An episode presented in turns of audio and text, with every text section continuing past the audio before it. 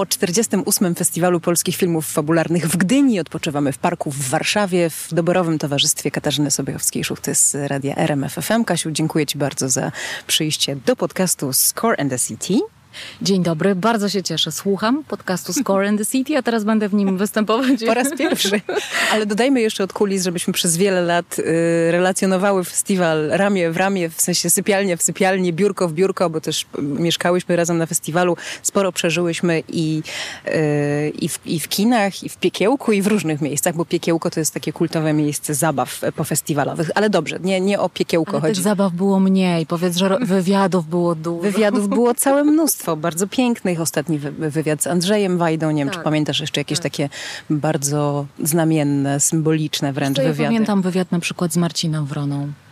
To... W, w, roku, w którym Marcina zabrakło tragicznie e, w środku czy pod koniec festiwalu. Tak, były takie różne historie. No dobrze, a jaki był ten festiwal?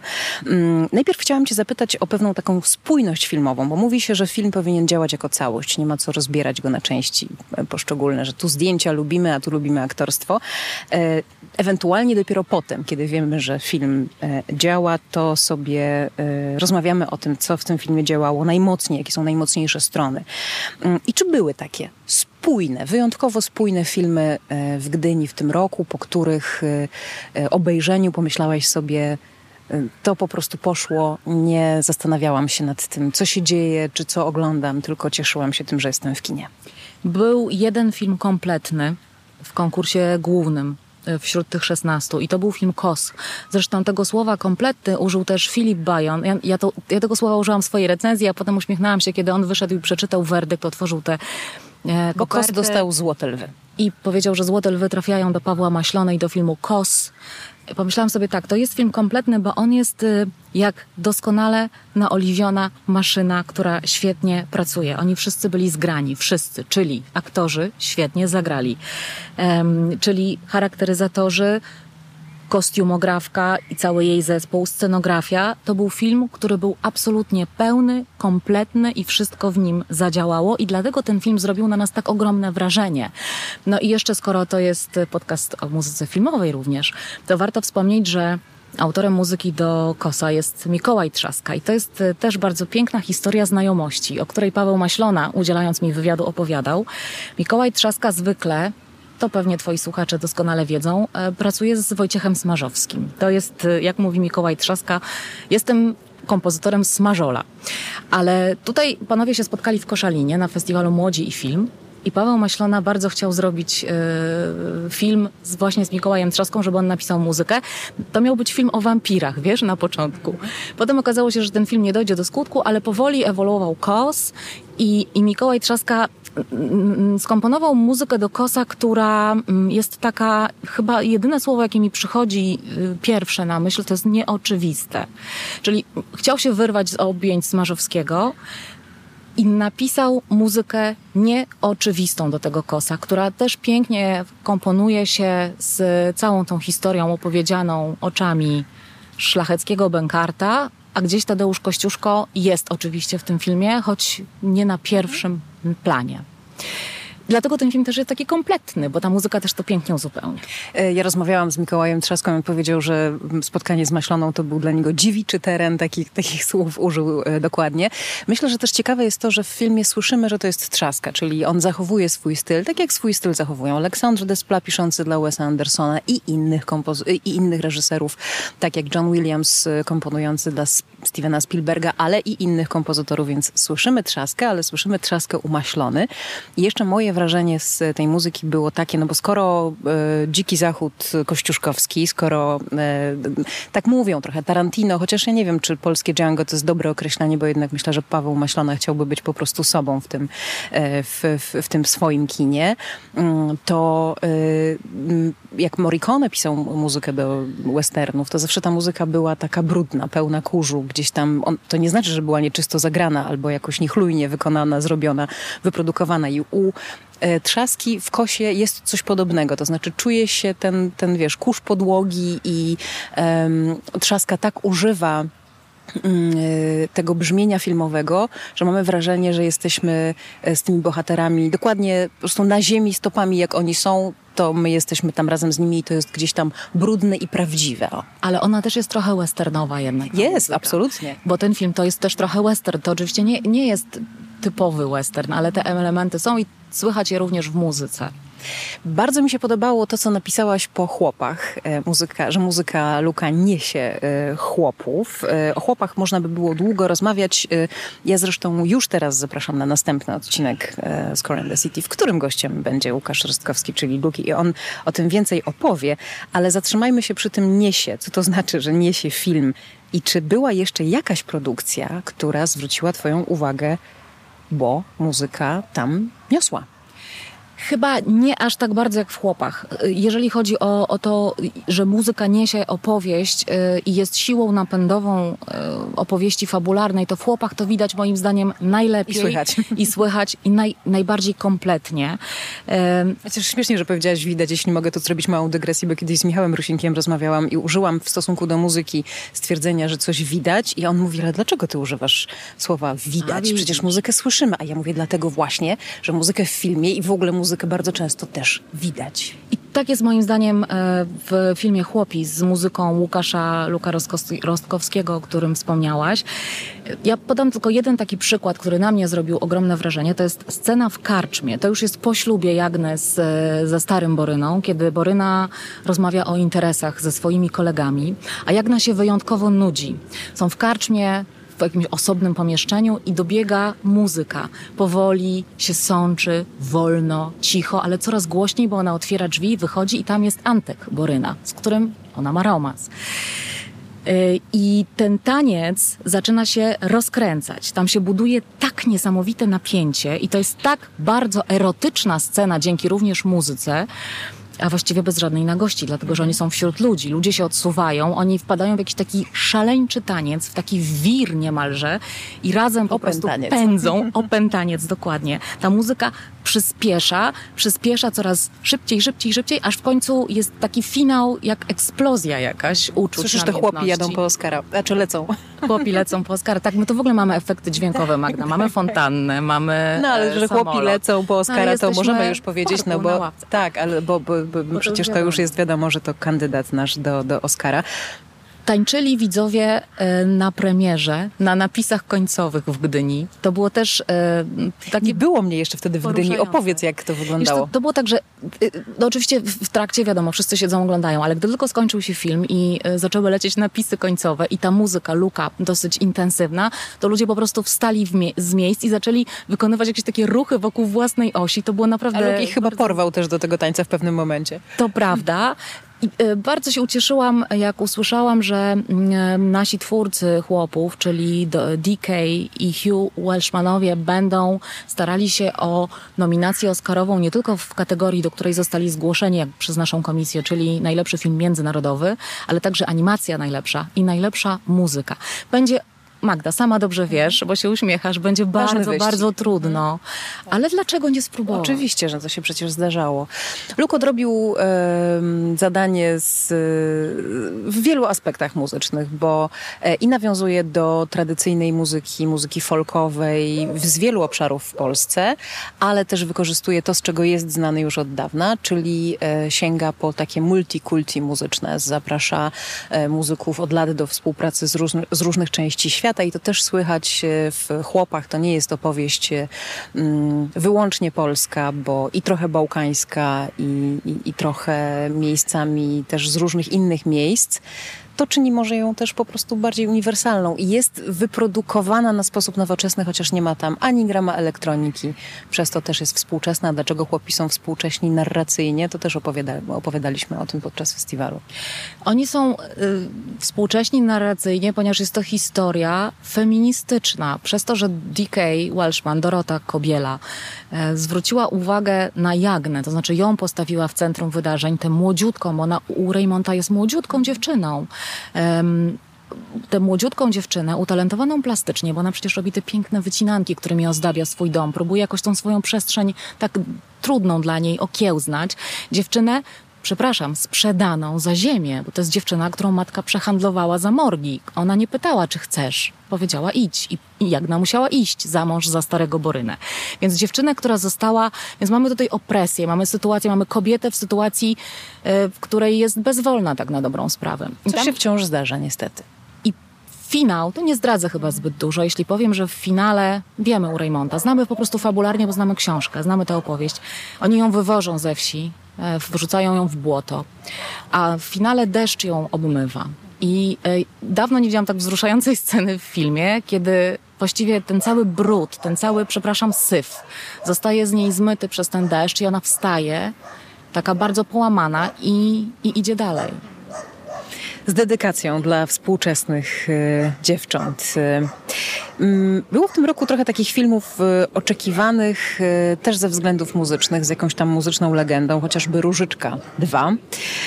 Tym razem z muzyką Bartka Hajdeckiego, chociaż pamiętamy wspaniałą muzykę do Różyczki Michała Lorenza. Z kolei Michał Lorenz skomponował ścieżkę do raportu mm, Pileckiego i dużo mówiło się mm, oczywiście o chłopach, to też był w tym sensie film oczekiwany, no bo powstawał 4 lata więc trudno, trudno nie, mu, nie mówić. E, I też od czterech lat Luke towarzyszył mm, tej e, produkcji. Czy Twoim zdaniem takie nadmierne oczekiwania e, są, ja pamiętam jak czekaliśmy na, na najnowszą część Psów, też z muzyką Michała Lorenza jak jeszcze o tym widzowie nie wiedzieli, to wszyscy pisali, że psy nie będą psami bez Michała Lorenza, więc Boże, wrzućcie tam go, bo po prostu jak go zabraknie, to się wszystko to rozsypie. Czy takie oczekiwania pomagają filmowi, czy przeszkadzają? Wydaje mi się, że przeszkadzają. E, jeżeli chodzi o Różyczkę, to, to ona 13 lat temu została nagrodzona i Złotymi Lwami i dwiema innymi ważnymi nagrodami na festiwalu w Gdyni. E, ta druga część e, nie jest chyba filmem udanym, a wspomniałaś muzykę mm, Bartosza Hajdeckiego i tutaj z kolei pojawia się, ona jest zupełnie inna, więc warto o tej Różyczce mówić w kontekście różnej muzyki, czyli kontynuacja muzyczna jest zupełnie inna, choćby dlatego, że pojawia się w drugiej Różyczce postać kompozytora muzyki. E, I, i, I, pojawia się też utwór, który jest no, symfoniczny, dlatego że Bartek Hajdecki skomponował tam i fugę, i arię, bo postać grana przez Pawła Małeszyńskiego, który jest mężem Joanny, granej przez Magdalenę Boczarską, jest światowej sławy kompozytorem. On jeździ na koncerty, dyryguje, prowadzi orkiestrę. E, a jeżeli wspominamy Bartka Hajdeckiego, to on też napisał przecież muzykę do drugiego filmu z konkursu głównego, czyli Święto Ognia. To jest zupełnie inny w klimacie film, w którym Kinga Dębska, ona opowiada zawsze takie historie bardzo pozytywne. To są takie feel good, feel, feel, feel good movies. Um, I ta też taka i jest. I ta też taka jest. I tutaj też jest, a tutaj też jest muzyka orkiestrowa w tym Święcie e, Ognia. Co ciekawe, z, wielką, z wielkim zainteresowaniem słuchałam, jak Bartosz Hajdecki opowiada o tym, że na przykład, bo jedna z bohaterek, y, poznajemy świat oczami Nastki, która ma porażenie mózgowe, ale jej siostra jest baletnicą. Więc tam też jest szalenie ważna ta muzyka i... i... No bo jest to, bo jest to film o, o, ty to zresztą ładnie powiedziałaś, o ciele. O ciele, tak. Jedno, jedno ciało jest y, wprawiane w ruch przy pomocy taty, ponieważ Nastka nie porusza się sama, ma porażenie mózgowe, a drugie ciało, druga siostra wprowadza sama w ruch, ponieważ jest baletnicą, solistką Teatru Wielkiego Opery Narodowej, ale ulega kontuzji, więc to ciało jest skontuzjowane. Ale Bartek Hajdecki opowiadał bardzo ciekawą rzecz, że ta scena baletowa, która była taka ważna w tym filmie, powstała najpierw, a potem do niej powstała muzyka. I to jest bardzo ciekawy zabieg, myślę, dla kompozytora. Najpierw dostać obraz i dopiero do tego dopisać muzykę, czyli aktorka, która grała siostrę, Łucję, najpierw tańczyła, a potem dostała dopiero muzykę do tego tańca. E, pytałaś o te e, rozczarowania, zmierzenia się z legendą. No, ja na przykład Czekałam bardzo na film o Rotmistrzu Pileckim, bo uważam, że jest to postać, która zasługuje na doskonały film, dlatego że jest to postać bardzo ważna w naszej historii i taka, która naprawdę zasługuje na dobrą historię, taką, którą na przykład poznaliby Amerykanie, jak Braveheart. Mhm. Niech ona idzie w świat. Ale niestety przez to, że ten film miał takie duże kłopoty. Powstawał tak wiele, wiele, wiele lat. Zmienił się w, po drodze reżyser. Zmieniła się w ogóle koncepcja opowiedzenia o tej postaci, no to mamy wrażenie takiej sklejki. E, I muzyka Michała Lorenza jest chyba najjaśniejszym w ogóle punktem tego filmu, moim zdaniem oczywiście. Ten film, przypomnijmy, miał wysoki budżet 38 milionów złotych. Trudne do wyobrażenia nawet. Ile filmów powstało za dużo mniejsze pieniądze. Tego bu budżetu w ogóle w tym filmie nie widać. Bardzo przepraszam. Bardzo czekałam na ten film i, i to jest jedno z większych rozczarowań festiwalu filmowego w Gdyni. To jeszcze dopowiem, że jakbyście chcieli sobie porównać i zastanawiacie się, ile kosztuje zrobienie filmu, to w Gdyni jest też od niedawna taki konkurs mikrobudżetów yy, i no, taki raport Pileckiego w konkursie głównym kosztował 38 milionów, a jeden z filmów, który nam się bardzo podobał z konkursu mikrobudżetów nosi tytuł W nich cała nadzieja. Yy, wyreżyserował ten film Piotr Biedroń i on kosztował banieczkę. Bo, ten bo program, tylko tyle można bo dać. ten program mikrobudżetowy jest do miliona złotych. E, I tam były przynajmniej cztery filmy w konkursie, a dwa udowodniły, że da się zrobić za milion złotych naprawdę bardzo ciekawą, wzruszającą historię. E, bo był też e, tam film Ultima Thule i to debiut producencki Jakuba Gierszała da się zrobić film do miliona złotych, który przyciągnie widza, skupi jego uwagę. Więc polecamy wam w nich cała nadzieja z robotem Arturem, e, który zadebiutował na czerwonym dywanie w specjalnie uszytym fraku. No dobrze, to taka, to taka mała dygresja. E, rozmawiałyśmy o Różyczce, to jeszcze jeden film z tej esbeckiej przeszłości e, polskiej, czyli Figurant, e, film, który przenosi nas do Krakowa, chyba w najbardziej magicznej e, odsłonie, czyli Krakowa lat 60. No właśnie, także muzycznie, bo wybór kompozytora nie był przypadkowy. Zygmunt Konieczny, legenda Krakowa, legenda polskiej muzyki filmowej, bo w tym filmie, który opowiada o latach 60., o tym figurancie, który 20 lat obsesyjnie wręcz śledził Karola Wojtyłę, e, pojawiają się wątki przez żonę tego głównego bohatera, która ma mm, artystyczne kontakty z piwnicą pod baranami, pojawiają się właśnie wątki boemy tamtego czasu. Piwnica pod baranami, stare piosenki Zygmunta Koniecznego, ale Zygmunt Konieczny napisał też zupełnie nową muzykę do tego filmu, więc te jego dawne kompozycje zostały zestawione z tymi absolutnie napisanymi teraz współczesnymi.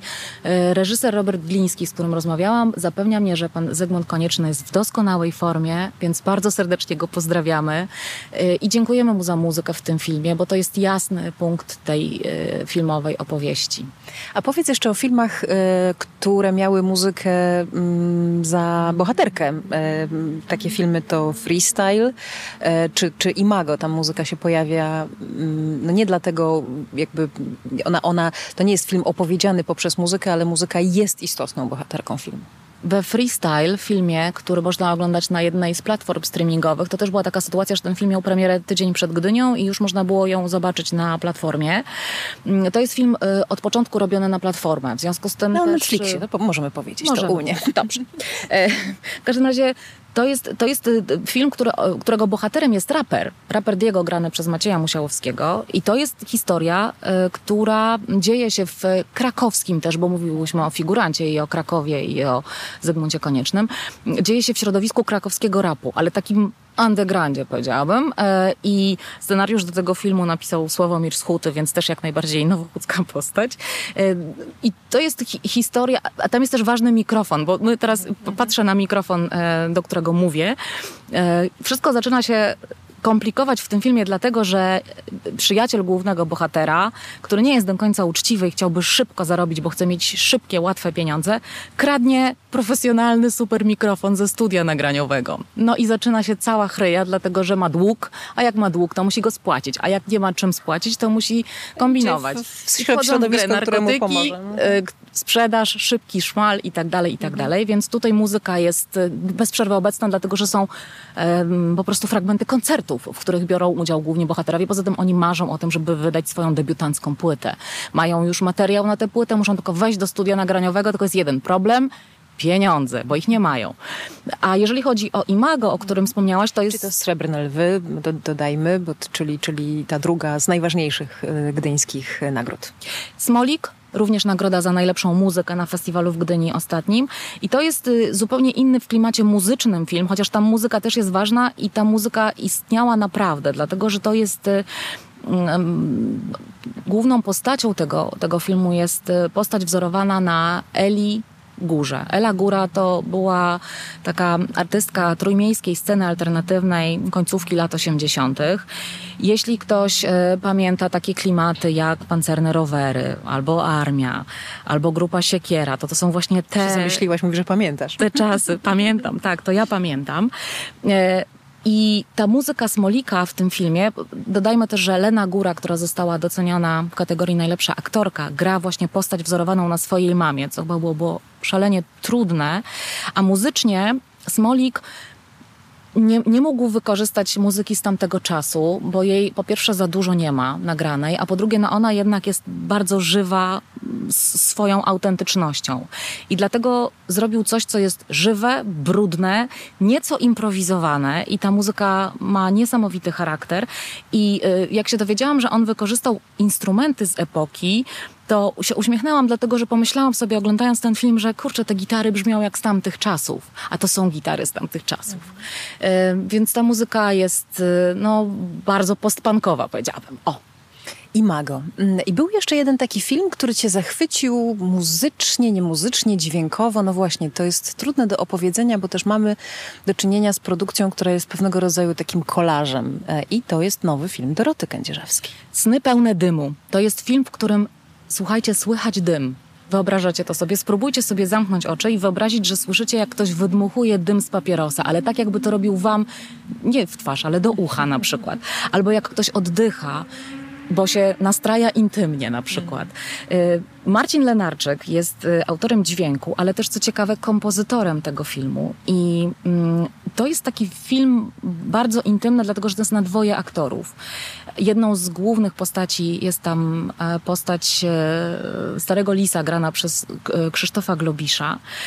I pomysł Marcina Lenarczyka, który zresztą został nagrodzony za dźwięk na festiwalu w Gdyni, był taki, żeby zaprezentować w tym filmie, filmie ciszę bez szumu. To jest praktycznie niemożliwe. Każdy, kto się trochę zna na dźwięku, dobrze wie, że cisza bez szumu jest bez takiego... ciszy nie ma bez szumu. No. Bez zewnętrznego kontekstu jest to prawie niemożliwe. A ta muzyka jest intymna, a dźwięk jest y, sugerujący emocje. Ten oddech naprawdę słychać.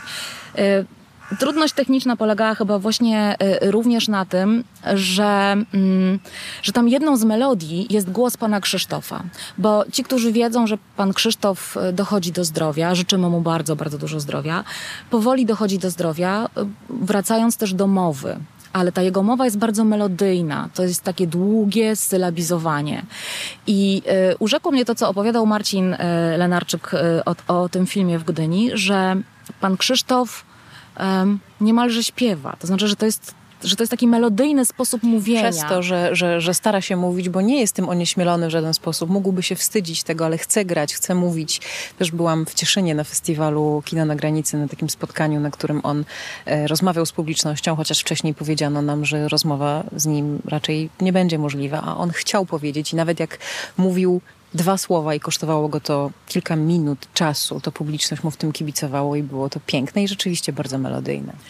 I ekipa tego filmu od strony dźwiękowej, ale też muzycznej, no bo autor dźwięku jest też autorem muzyki w tym filmie, dostała od niego takie zadanie.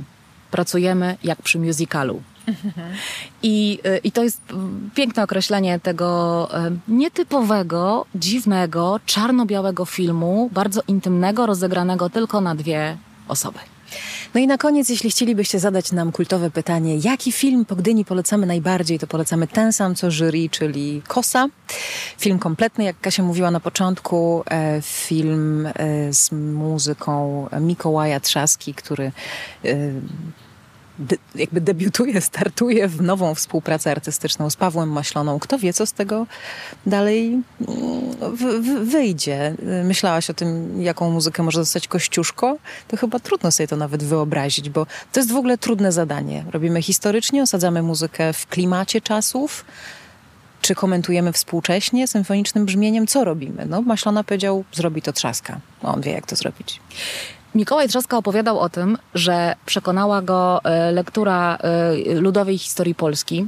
I ja myślę, że jeżeli ktoś e, czytał książki Hamstwo albo Chłopki, to wie, że to są takie historie, które do nas jakoś tam mocno wracają dzisiaj I ta historia opowiedziana w Kosie oczami tego szlacheckiego bękarta, który tak bardzo chciałby być uznany przez swojego ojca, że biegnie z tym testamentem aż do Krakowa. W tej roli Bartosz Bielenia, dodam. Tak jest. Jest naprawdę y, fascynująca, dlatego tak bardzo nam się mm, podobała, bo ten film jest po prostu pełny. Pełny, pełny same, samych dobroci.